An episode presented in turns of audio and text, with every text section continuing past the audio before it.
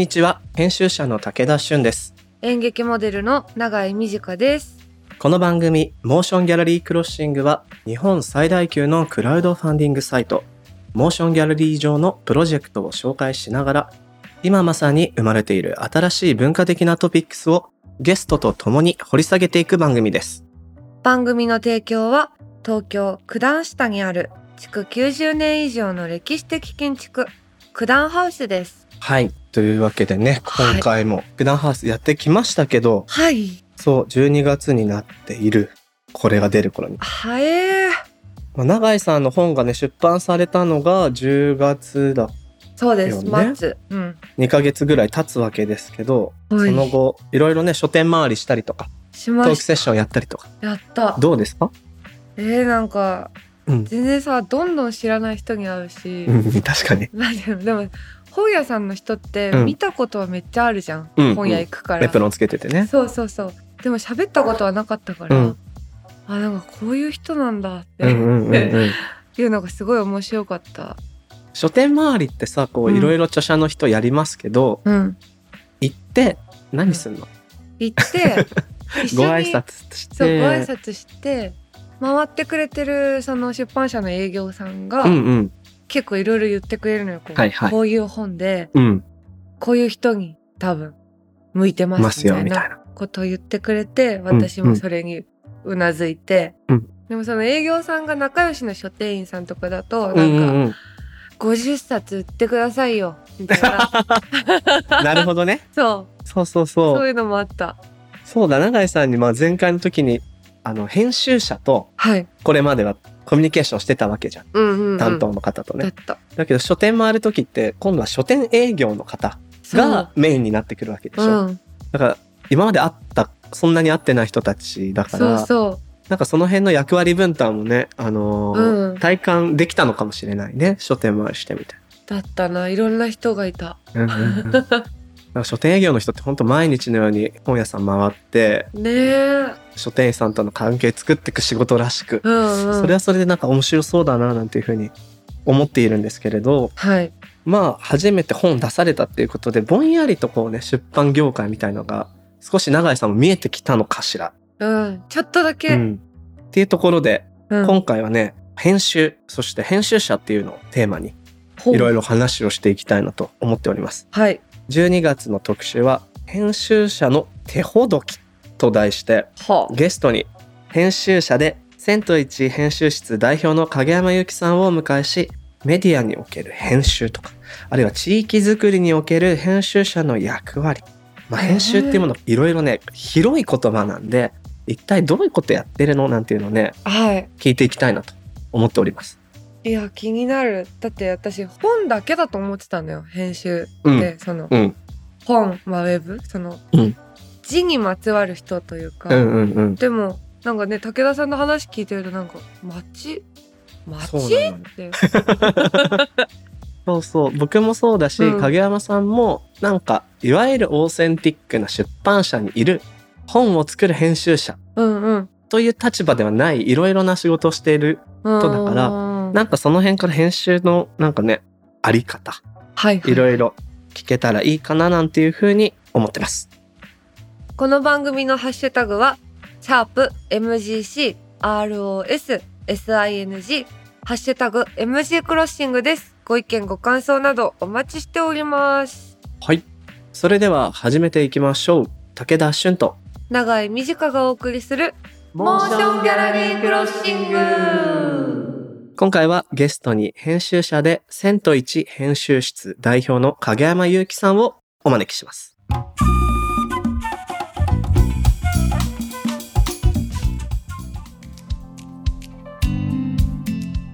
ここからは今話題になりつつある文化的なトピックを深掘りしていくディープフォーカス。さて、今回お招きしたゲストは編集者でセント一編集室代表の影山祐希さんです。よろしくお願いします。よろしくおお願いします願いしますまず影山さんのプロフィール僕の方から紹介させていただきますはい影山さん1982年東京都生まれ街を編集する出版社セント一編集室代表でありアートカルチャー周りの書籍の出版プロデュースその他、ウェブサイトや紙媒体の編集制作執筆活動を手掛けるほか、全国各地での地域とクリエイティブを掛け合わせたワークショップを開催するローカルミームプロジェクトやウェブマガジンエディットローカルを手掛けるなど幅広く活動を行ってらっしゃいます。また、ご著書にローカルメディアの作り方があります。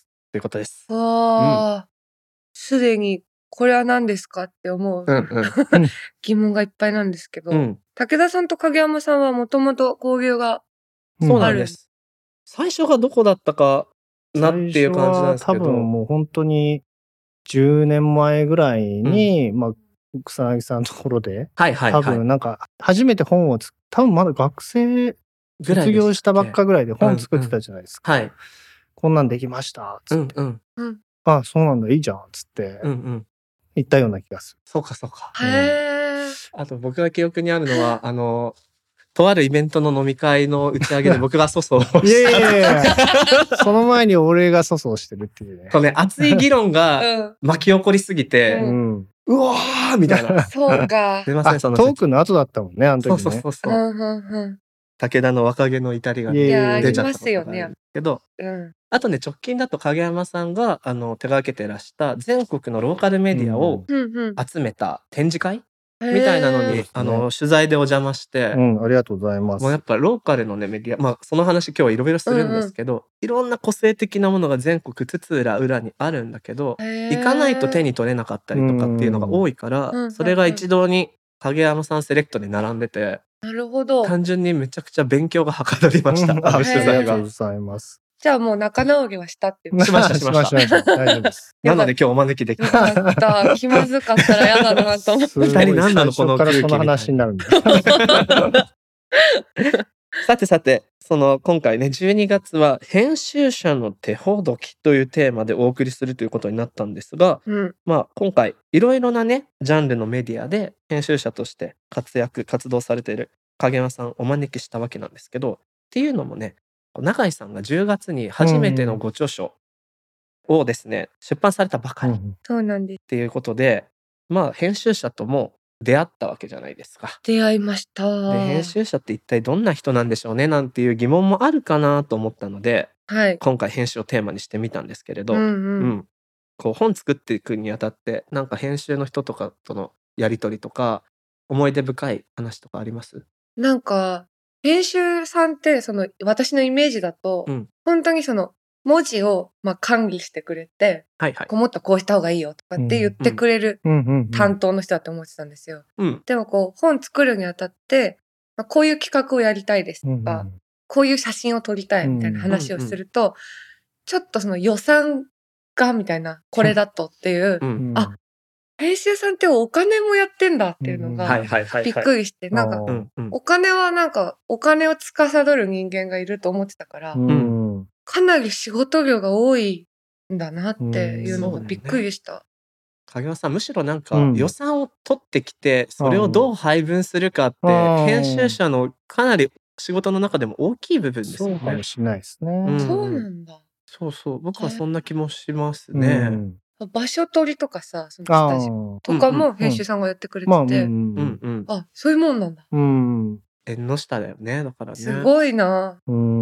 制作さんとかに近いのかな、じゃあ。多分近いと思います、ね。舞台のテレ制作うん。とかうんテレビとかのディレク、うんラジオとかのディレクターと多分一緒だと思います。はあ、うんうんそうなのか。二人はうん最初何の媒体の編集から始まったんですか？影山さんのその編集者としての仕事のルーツ的には、うん今ご自身で会社をはい。やられてるわけじゃないですか。うんはいどういうこうステージというかフェーズがあったんですか？そうですね。言えない話が多いんですけど、まあ最初は雑誌にてもアシスタントみたいな。で、はあ。それ4ヶ月ぐらいで、うんで、その後イベント会社経由して、今度書籍の会社に2年ぐらい行って、はいはいだからまあ一応両方雑誌も書籍も両方やって、っうんていう感じですね、僕は。なるほどなるほど。はあフリー？というかさ、うん自分で会社を作ってって、なんか、編集さんってイコール、なんかうん、どこどこ出版の人うんはいはいしか存在しないって思ってた一の。般的な編集者のイメージってそれだよね。出版社の社員でうんなんか企画をやる人。うんうんうんうんうんでも違うんですもんね。そうですね。だから僕は2010年にやっぱ独立したんですけど、で、まあ雑誌とか、書籍とかをフリーでやってたんですけど、はい。逆に言うとそのぐらいから、それこそ武田くんのような、うん最初から出版社にいないけど、うん編集者っていうような人が、はあ。なんか徐々に出始めてきて。まあそういう人たちって結構ウェブ、ちょうどウェブがこう盛り上がってきたタイミングで、僕らはもう完全に紙の世代の編集者というか、はいはい。雑誌か書籍かだったんだけど、うんなんかその時代からやっぱウェブが出てきて、あの出版社経由じゃない編集者が増えてきたなっていう印象がね。そうそうそうだから僕と影山さんも実のところ4年しか年齢変わんないんですけど、まああ確かに。そこに結構なんていうか分かれ目があったような気がしていて、あ。へえ。なんていうのかなその出版社とか編集のプロダクションに入らないとうん。仕事がなかったものが、うん。そうではないところから編集的なものうん。を仕事にするっていうことが、まあこれ良くも悪くもなんですけどね、うん。でき始めていったのが、うん結構僕らの世代は最初の方だった気がする。ね。へえ。うん、どこから何の仕事が来るの？だから僕の場合は学生時代に先ほど影山さんと馴れ初め的な話もしてた時に出てきてた「えっと、海遊」っていう名前のなんかインディペンデントの雑誌をはいはい。学生時代に作ってたんだけど、うん作り方なんて分かんないわけですよ。うん学んでないし、うん。で一般の大学だからこうデザインの基礎知識もないまうんま、うんうん。こういうことかなって言って自分うでんこうデザインのねインデザインってソフトをうん使いながら印刷の知識もないからなんか編集実務っていう授業がなんか一コマだけ謎にあるなみたいなとこ行って印刷所ってどうやって探すんですかみたいな話とか それこそこう文学フリマっていううん文章のコミケみたいなイベントがあってうん。そこでちょっと面白そうなインディーズの雑誌を買うわけ。へそうえ。すると奥付けに印刷所の名前とか書いてあるからうんそれググっていくらぐらいかかるんだろうとか。あやりながら作っていたんだけどやっぱりこう文章は書いてるけど記事を書いたことがないからうん。ちょっと門を叩きに行ってうん。雑誌のライターを学生時代にちょっとやらせていただいたりみたいなところからでしたね。はあ。うん、ライターと編集さんのなんか境目も、はいはいうんあよくわかんない。両方やる人もいるしね。うん。影山さんはどっちも。まあ両方やりますけどね。うんでもなんか編集者って基本文章を作る人だから、うん、ライターも兼ねるみたいなはあ。ところはあるかなっていう気はしてて、うんうんうんライターの人はやっぱさっき言ったみたいにその現場予約して、そのなんかこう、ね、セッティングしたりとか、うんオファーしたりとかっていうお金のこととかやらないじゃないですか。うん、ね書くだ。けだから。はいまあその編集の仕事の一部っていう感じではありますよ。ああ。まあただ、ただまあ専門のライターさんっていうなんか例えば医療系のライターさんとかはやっぱ専門の知識を持っているので、うんはいはいうんまあそういう人はあれですけども。うん。なんかよくイメージしやすいのがじゃあ雑誌のインタビューとかの場合は、はい。編集者が編集部で企画を出し合って、うん編集長が決めるううん。で担当の企画ができる、うんうんじゃあその中で誰々さんインタビューしようみたいなうん。ところまでは編集がほぼほぼ決めますよね。ってなった後はライターさん誰にしようって言ってうん現場のセッティングとかも編集。だけなるどほど。当日臨んで取材をする時の聞き手うんうん。はライターがやることが多いですよね。うんうん、あ基本の的には。あ確かにそうかも。取材受けた時とかうん。考えてみると。リモコンみたいなさ録音のなんか機械、うん。IC レコーダううん。ん。持ってくるのはライターさん。うー。ん。でメインで質問してるのはライターさんで、うんうん。例えば媒体の説明とか、ちなみにこれはとかって差し込んでくるのは多分編集さん。うん。じゃあ例えば、うん。そのインタビューとか取材を受けて、あの原稿送ってもらえるじゃないですか。うんうん。でこうやり取りしてる中で「ごめんなさいちょっとこういう感想も足してくれますか?」みたいに言っうんてくるのは編集さん。編集さん。だと思うですね。はあうん取材が終わったらそのレコーダーの音声を文字起こしして、ううんうん。記事の最初の段階にするのはライターさんで、うん。それを編集者が赤を入れて、うん永井さんに送るのは編集者です。うんそっかそっか。そうそう。で、ライターさんも書き終わったら終わうんり。うん。めちゃくちゃ忙しいですね編集さん。うんねすごいね。これ昔はね、本当多分武田くんは使ってるかわかんない。僕はやっぱり最初は雑誌にいた時は、やっぱこう、テープレコーダー。はいはいはい。へえ。だからもう先輩から、こう、あ、これを起こしといて、起こしといてって、こう、デスクにいっぱい、こう、テープ、カセットテープ積まれてうん、やるっていう。わあ。え、その時に、うん。そうだから未だに文字を起こすことを僕は文字起こしって言いますけど、うん先輩たちはテープ起こしって言うし、うん。僕なんか、テテープで起こって言います。テポコって言う。テープをこう、へーテポ起こして、つって。テープを起こす時のテープはうんどうやって再生ストップとかは？あ、だから自分のテレコに入れて、自分でやる。ピッパッパッつって。大変ですよねえ。大変ですね打っては止めて。そうそうそうそう。打っては止めうん。ああ。でもなんかテープの方がなんかね、わかりやすいっていうか、これこれ誰々のインタビューだなとかっていう。ああ、なるほど。ラベリングできるし。そうそうそ確かに。でもデータの場合って今、テプオコソフトがあるじゃないですか？う。うん。優秀で。再生して、ストップ押すと3秒前に戻ってくれたりする。あーそんなのあるん。だ。そう。だから起こしつつ、うん。ここまで聞いたって思っても、振り返れるようにうんうん、うん。3。秒前からリスタートみたいなのができて、頭いい。そう。それがないわけですもん。ないからね、本当に。で、絡まったりね、この、あ あの、テープがか絡まっやべえっつって、あ。うんうん。んこれダメにしたらうんうんマジ殺されるわ、先輩に、みたいな。くー。なんかでもあのテープレコーダーすごいごついんですけど、なんかす、あ、編集者だなっていう感覚は。なんか IC レコーダーってちっちゃいじゃないですか。はいはい。うんちっちゃいですね。なんか七つ道具みたいな感じでこう持ってるのがすごい、あ、自分編集者なんだなっていう、なんかこう、あれはありましたね。。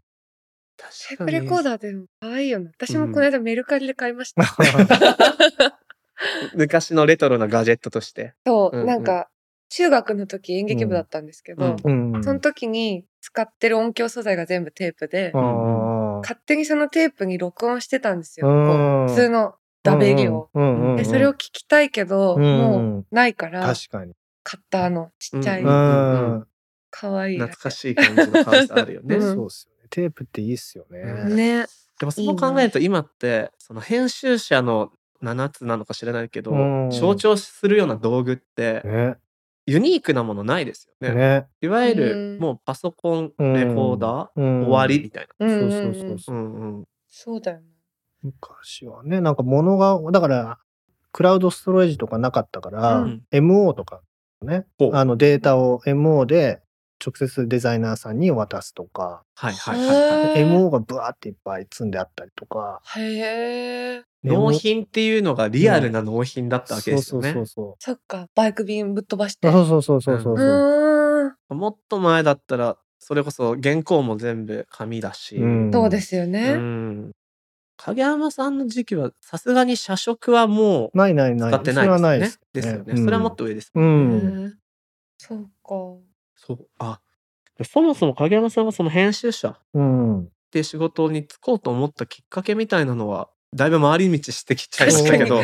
どこだったの僕の場合は本当学生時代の雑誌の延長で、うん、もうこれでなんか仕事をしたいぞって言ってうん。会社を作ってね、みたいなところだっったので、うん。なんか先立つのが職業的編集者っていうよりは作りたいものうん。みたいのが先だったんだけうど、ん。どういう形で僕は、僕もだからやっぱ学生時代サブカルクソ野郎だったから、うんうん。まあ映画とか音楽とかうん。アートとかすごい好きで、まあそういうイベントとか東京だといっぱいやってるじゃないですか。まあ演劇もやってるし、うん。美術館もやってるし、あとトークイベントとかもね、やっぱいろんなところでややってるんで、そういうとこ行って、なんかこう、まあ先生とかなんかそのアーティストの人とか、で二次会みたいなのあるじゃないですか。で、がはあ学生としてついていって、そそうすると編集者がいっぱいいるわけですよ。なんかその作家さんの周りには。はい。で、なんかその人たちがすごいこう、知識いっぱい持ってて、うんうんなんか、あ、編集者ってこう、かっこいいな、みたいなうんうんのを思ったっていうのは一つかな。であとはやっぱまあ、それこそ映画作ってたんですけど、樹脂映画作ってたんですあ、けそうど、なんですか。まあなんかもう、いやもう映画ダメだろうな、ちょっと厳しいなって思って、就職しようって思って、たまたま受けたところが雑誌だった。うん。受かったところはへ感じですかね。なんか、まあ、僕もサブカルクソ野郎学生だったから自分自身もだし周りもそうだったんですけど、うん。そのまあ出版の場合じゃあ編集になるのか、うん。あるいは自分はもう作家的な何かものを作る側を目指していくのかみたいなうん。分かれ目みたいなのあるじゃないですか。作り手側に何かなりたいみたいな気持ちって、もともと終わりだった。んですか？そうですね。もともとだから映画監督になりたかった。そっか。ずっと学生時代うん。ずっと自主映画撮ってましたから。はい。はいそれこそなんか、まあ、女優さんみたいな探してきて、はい。はい。掲示板みたいなので探してきて、うんうんうん。出演してくれませんかとか。うんうん。はやってましたね。だから自主映画を作る時も、それこそロケハンしたりとか、まあ、うんはい。はい。まあ会場を抑えたりとか、うん。まあ、バイトして掛け持ちして貯めたお金で、まあ、制作費、まあ、はいはいまあ、1本10万円ぐらいで作っちゃうわけですけど、なんかそれって編集者の仕事近いかもしれないですねあー全部やらないといけないじゃないですか。確かになそっか予算企画予算管理、スタッフィングう、ん、脚本とかね、うんうんうん演。出とか全部確やる。かに自主映画だと全部自分でやれますよね、うんうん。意外。だから意外に結構フィットした、自分的にフィットしたかなっていう。うんへえ。編集者分かってきた？だんだんでも分かってきた。難しいんだよね、うん。難しい。影山さんもこう大学とかでうん。生徒さんに教えられてると思うんですけど、うん。その時にまあ多分編集のことを教えるじゃないですか。あで僕も2年目だけどうん。非常勤講師やってて、ーうん。うんうん学生向けにうん。やっぱ編集者って本作る人って思ってるので、はいあー。本だけじゃないよっていう話も含めて編集って何っていう話をするんですけど、うんどういう話し方してます、いや、ほんとね。うん、まあだから最初はやっぱこう、最近だったら重版出退っていうね、ドラマが。はいはいまあ、来ても5年前ぐらいですけど、うん今の学生はちょっと見てないかもしれないけど、まあ、光悦があるとかね、あはい見ーせて、あ、こういう世界ですよっていう、まあその紙の、まあ雑誌とかを基本としながら、はいはい。でもまあ他のジャンルもあるんですよ。最近だとウェブもありますし、うんうんうんあの企業さんとかも温度メディア作ったりとかうん。増えてますよみたいな話をすると、まあわかるのかな？どうどんな感じですか、僕はなんか最初めちゃくちゃ大きめのことを言って、編集っていうのは、えっと、0から1うん。を作るというよりは、うんうんうん。それはやっぱりライターさんとか作家さんだと、うん。でそういうものを束ねてそのメディアの特徴に合わせうてん。コンテンツ、うん。うん。それが雑誌なら文章と写真だったりしますし、うんそれを最適化してうん。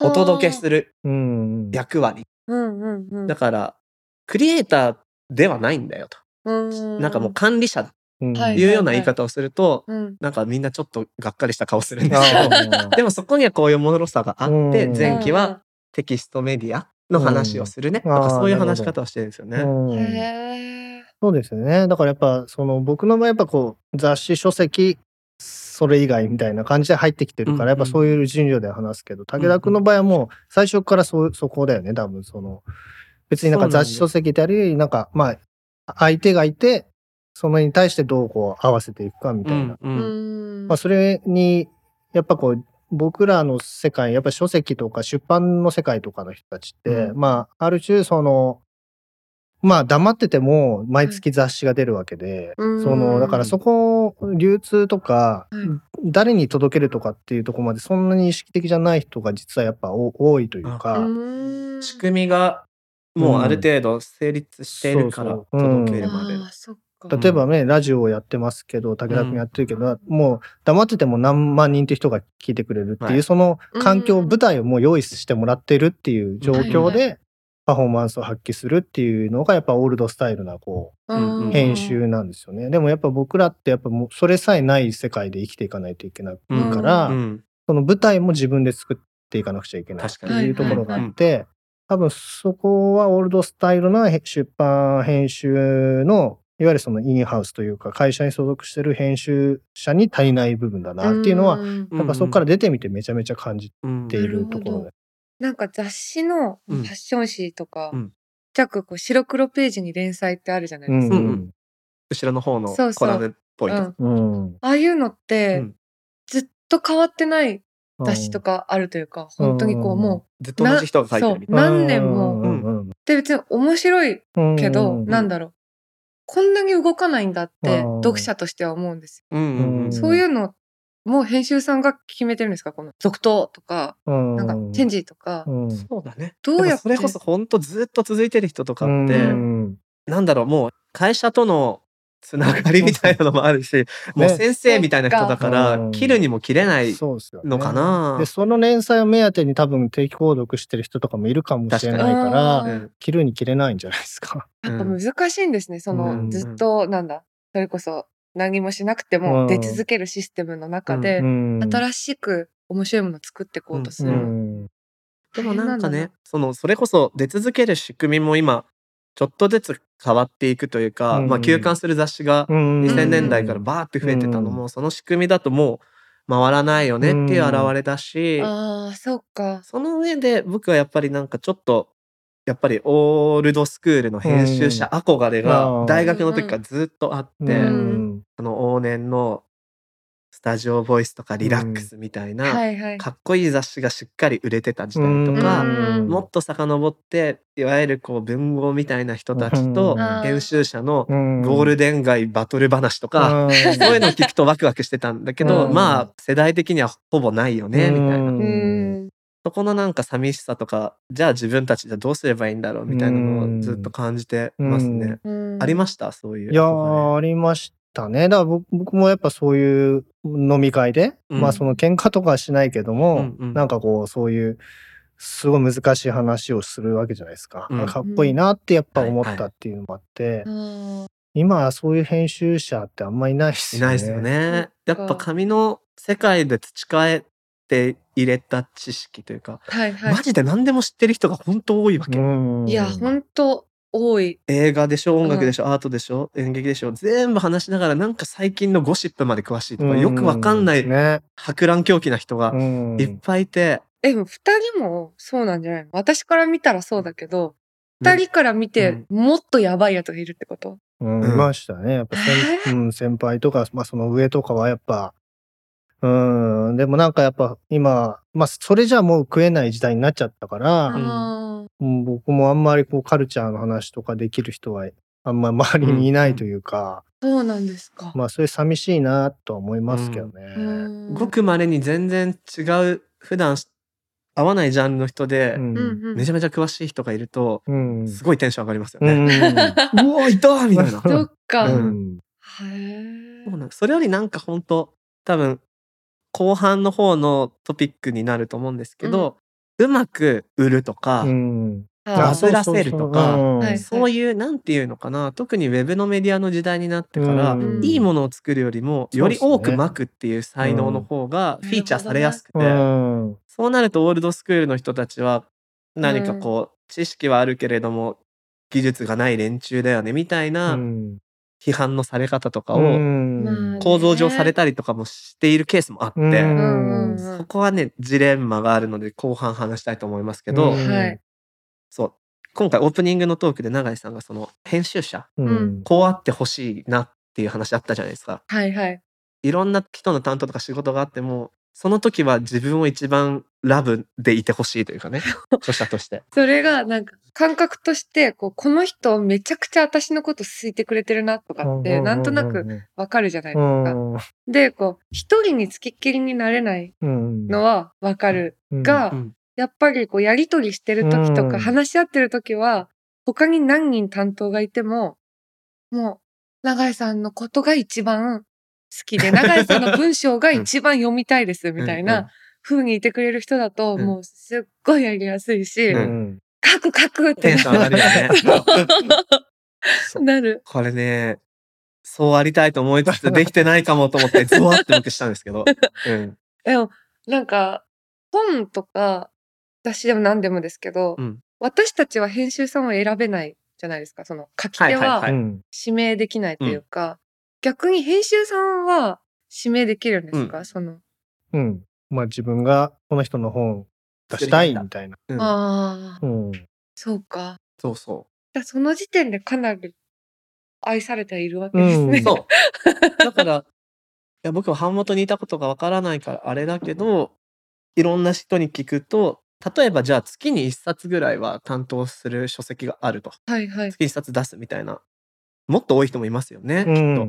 時にその企画会議で、うん。もちろんこう、売れなくてもいい、内容があっていい本、出すべき本と、うんうん。売らないといけない本みたいなものがあるわけで、うん。はあその中の7割かぐらいはちゃんと売ることを前提にした企画うん。を出し、うん23割で本当に自分がやりたい仕事をへ著者とやるみたい。いなことを聞いたことがあって、そうねどうです？いや、だかららひどいところは年間に100冊作んなくちゃいけないとかね。100?8 すごっまあ、そうなってくると、月にも冊とか出しう、てるわけですか、うんだからう、もうなんか、まあ翻訳っていうか、もうとにかくやりやすいやつ、なんかはいはい、企画をもう走らせまくるとか、ゼロから頑張って積み上げるっていうよりうは、ん、翻訳物だったり何だったりっていうものを並行させながら。じゃないとできないっすよね。んえーそんなのなんか、拗ねちゃわない？そう、著者はね、だからやっぱそういううん著者のいるものに関してじっくりやるんじゃないですか、多分。ああ、そっかそっか。それ以外のなんか、すでにあるものをこうまとめて一冊にするとか、はいはいうんうんそういうはのはもう回していくみたいな。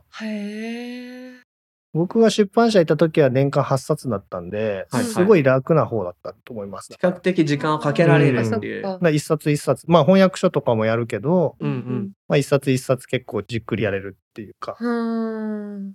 なるほど。なるほどななんか、赤入れてくれたりするじゃない、うんうんう。うんん。そういうのって、なんか、これは言わないでおくか、みたいなのもあるんですか？これは言わないでおく。か全部言ってくれてるのあか、なるほどね。これはまあ、ちょっと一回泳がせるかじゃないけど。ああ、まあそれはあるでしょうね。コミュニケーションですからね、ー赤字ってうんね、うん結局。やりすぎると怒られるし、うん書けなくなっちゃうし、なんか落ち込んじゃって真っ赤にすると、そ著者っか、うん。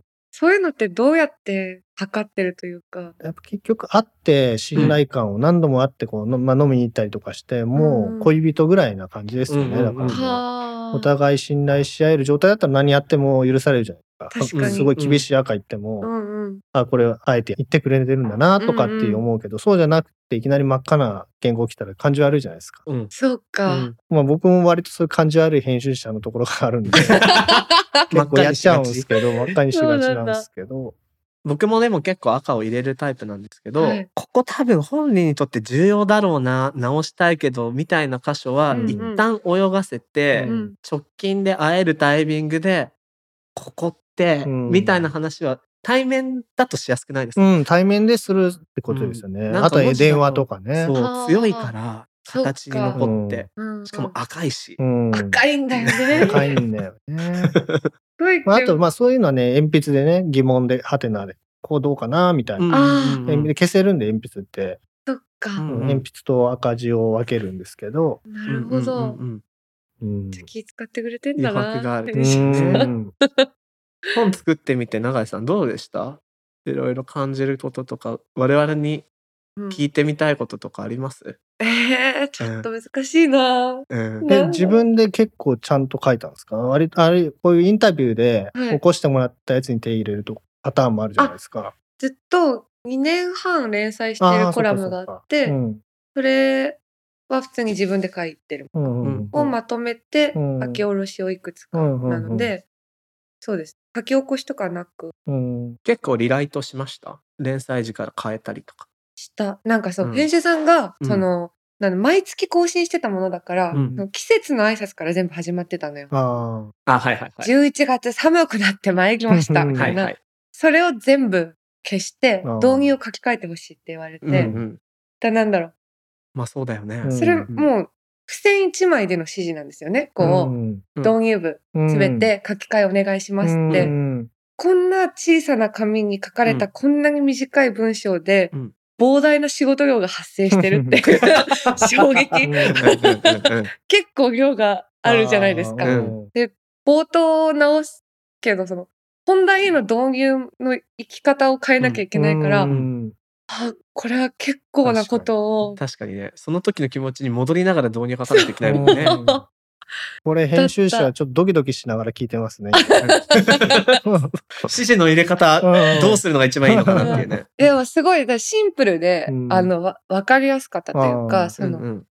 で、あんまり、なんだ、内容についての赤は少ないタイプの人だったんですよ。もう好きなように、う好うん。きな言葉で書いてくださいっていう感じだったので、なんだろう。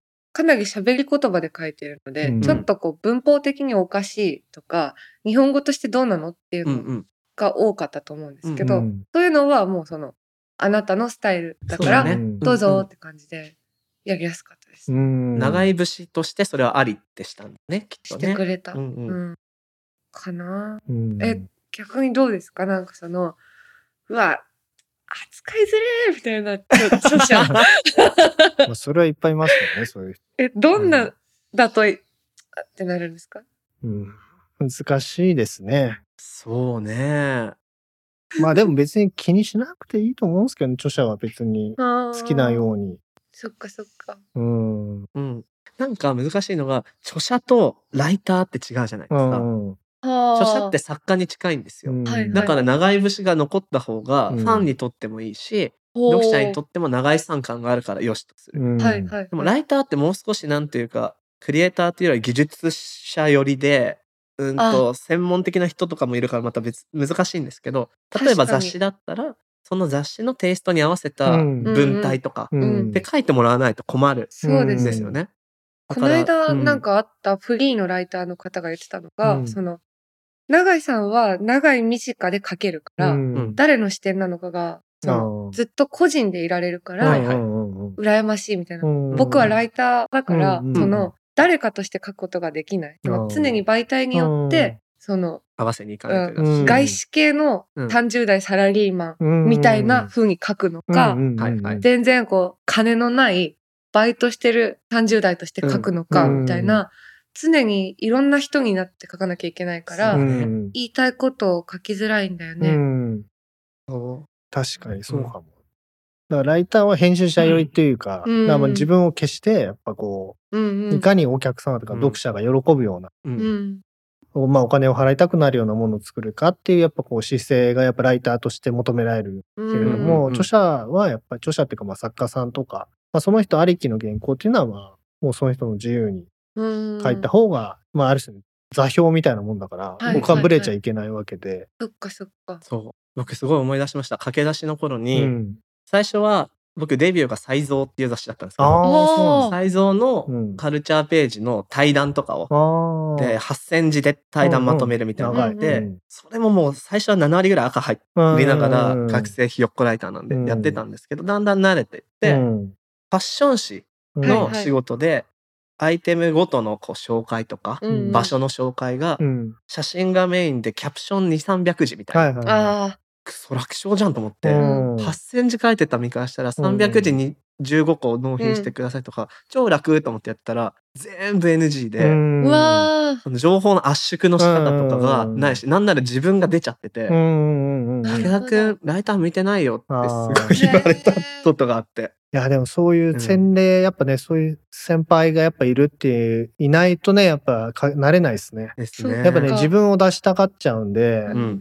ら結構、学生の方がなんか結構その辺頭柔らかいんで、うんうん。一回言うとわかるんですよ。モード。でも逆に言うと結構な年の人でライターやったことない人とかに原稿頼むと、うんうん。割と結構ね、自分のこうあれがあるんで、うんか変わってくれないってすごくダメな場合。わあ、それはなかなか大変そうですね。うん自分を、あだから、ライターじゃないからいいと思うんですよ、永井さんは。ライターじゃないから。永井さん作家だから作家でいいんだと思うよ。いやいや二人は編集の仕事にも自分って出るというか、うんあるんですか？それは。うん。出ると思いますよ。ううんん。僕は自分を割と出したがる方というか、うんああの、裏方なんだけど、裏方性みたいな、自分の裏方魂みたいのをめっちゃこう主張したい。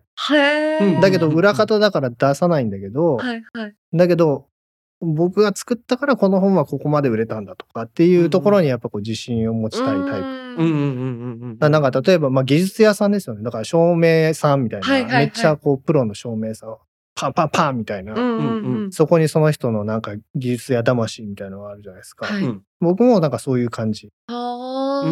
僕じゃないとこの本、この著者はこういう風にできないなとかっていうところになんか誇りを感じる。なるほどなるほど。はいはいはいはい。でもすごいオールドスタイルなんだと思う。なんか、それじゃあ食えない。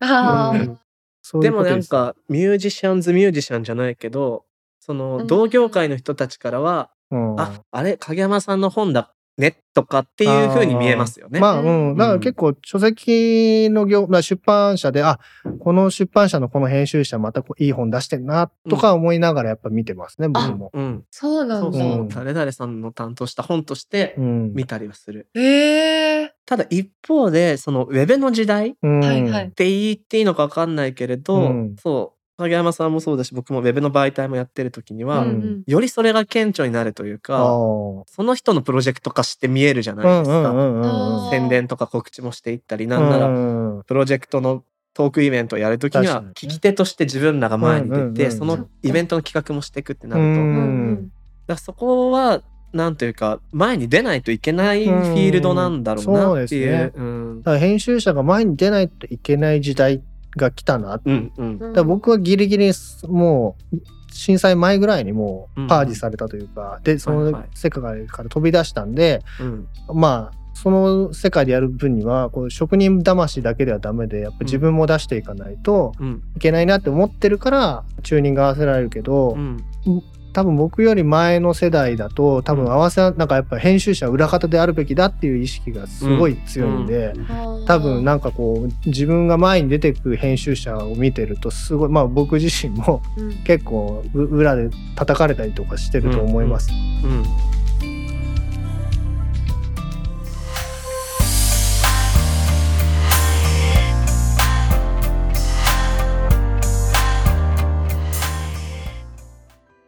さて、ここからはモーションギャラリーで現在挑戦中のプロジェクトの中から特に注目してほしいものを紹介するホットプロジェクト。永井さん、今日はどんなものがありますか？はい。今日紹介したいのは、41餃子、ネット通販で再起をかけます。うんうん。です。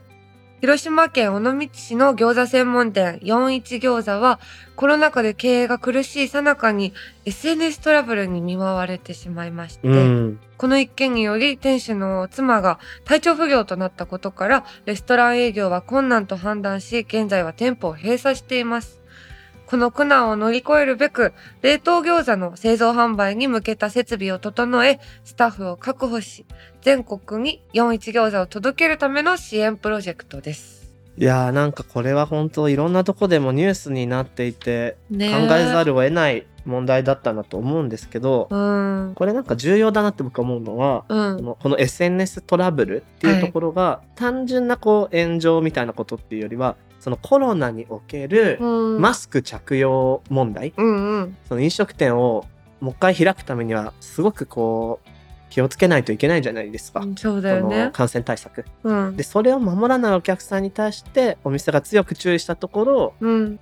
そのお客さんがなんていうかちょっとネガティブな発言をして、彼の支持者がひどい店だみたいなことになっていく、うん。ただの炎上っていうのはコロナにまつわるちょっと悲しい話の一つだから、ね。えなおのことねなんとかそう奥さんの体調不良っていうのは本当に悲しいことで、いや本当だよ。うん、でなんかねもともと結構人気の餃子店だったわけなので、まあこれをきっかけに今回冷凍餃子の設備を整えるっていうことですから実際にね尾道に行かなくても支援もできるし、餃子も楽しめるみたいないい方向にこのプロジェクトきっかけに舵が切れるといいだろうなっていうふうに思いますけど、うん、どう？食べたいだってさ食べたい。このエビ餃子しそ餃子生姜餃子ってあるんだって。いいね。生姜餃子ってあんま食べたことない。どういう状況なんだろう。ね。あんに生姜を混ぜ込んでいるっていうことなのかしならね。のかな。食べてみたいな一口餃子、キャベツと豚肉の旨味たっぷりだそうです。いいなちょっとねケータリングでね。あ、確かに。餃子食べながら、ね、でもさ、餃子ってニンニク的なものが入ってるからね。確かにまあ全員で食えば関係ないかい。やそうだよ、うんあれって食べてないやつがいるからそうだそうだ。全員食えばいいんだよね。そうそうそうなるほど、なるほど。いや、本当にね、コロナかける SNS のトラブルっていうところから、ぜひ脱却というか、打開していただきたいなと思うわけなんですけれども、そう、リターンのメインは餃子だそうで、うん。食べ頃に熟成させてから先ほどのあんを包むらしく、この一言美味しそうね。美味しそう、ん、熟成させてから包む。素敵。初めて言う。えーこのプロジェクトはクラウドファンディング開始直後からたくさん支援が集まってまして現在はストレッチゴールつまり1回目標金額を達成し、うん。その後さらに集まってこういうことをやりましょうという段階だそうです、はいはいはい。えープレゼンターの41餃子の店主川端さんは皆さんからの支援に感謝するとともに餃子包み機の導入と人員の確保を進め奥様の回復を待ちながらなるべく早くリターンの実行ができるよう絶賛準備中とのことです。はあ早く良くなりますように。ね。このプロジェクトはモーションギャラリーで12月18日まで。ぜひチェックしてみてください。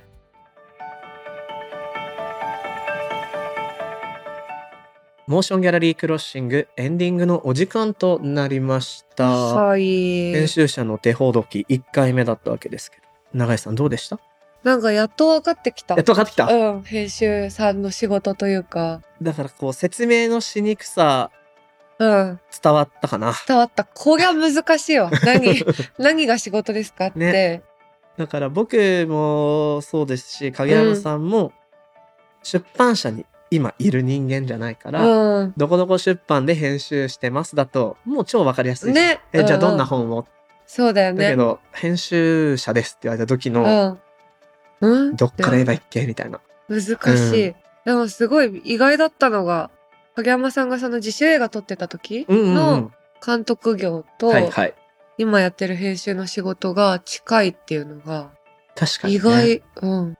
その自主映画で言いそびれてたけど僕も大学時代自主映画撮ってたのであら。共通してるわ。すごい。そうなんだ。自主映画でさまあ規模にももちろんよりますけど、うん。大学の学部でサークルで撮ってるとうん。企画自分プロデューサー自分監督自分脚本自分みたいになるじゃない。そうだよね。うん。全部やるみたいなところでうん。でもそう考えると出版社にいたらうん。ある程度もう予算も決まってたりとかそうね。決まりがある中でやるからやる部分って少しは減るんだと思うよね。うん。確かだにけどフリーでやると流通とかも含めて計画しないとだから、ひょっとしたら影山さんは自主映画でやってた時のような全工程を自分である種管理していくっていうことをやりたいタイプの編集者として独立されてるのかなっていう。なるほどな、そんな気がした。質問は山ほどあるな、ねなんかいっぱいもっと話せそうだったよね。ねというわけでねこのテーマで引き続きやっていきたいと思います。はい番組のハッシュタグはシャープ MGC ROS SING ハッシュタグ MG クロッシングですご意見ご感想お待ちしておりますはい編集がテーマなんでね僕も答えられることはお答えするのでお願いします何か気になることあったらお寄せください。さて次回も引き続きゲストに編集者で千と一編集室代表の影山由紀さんをお迎えして編集者手ほどきをテーマに伺っていきます。モーションギャラリーそして九段ハウスの提供でお届けしてきたモーションギャラリークロッシング。お相手は武田俊と長井美佳でした。また次回お会いしましょう。バイバーイ。バイバーイ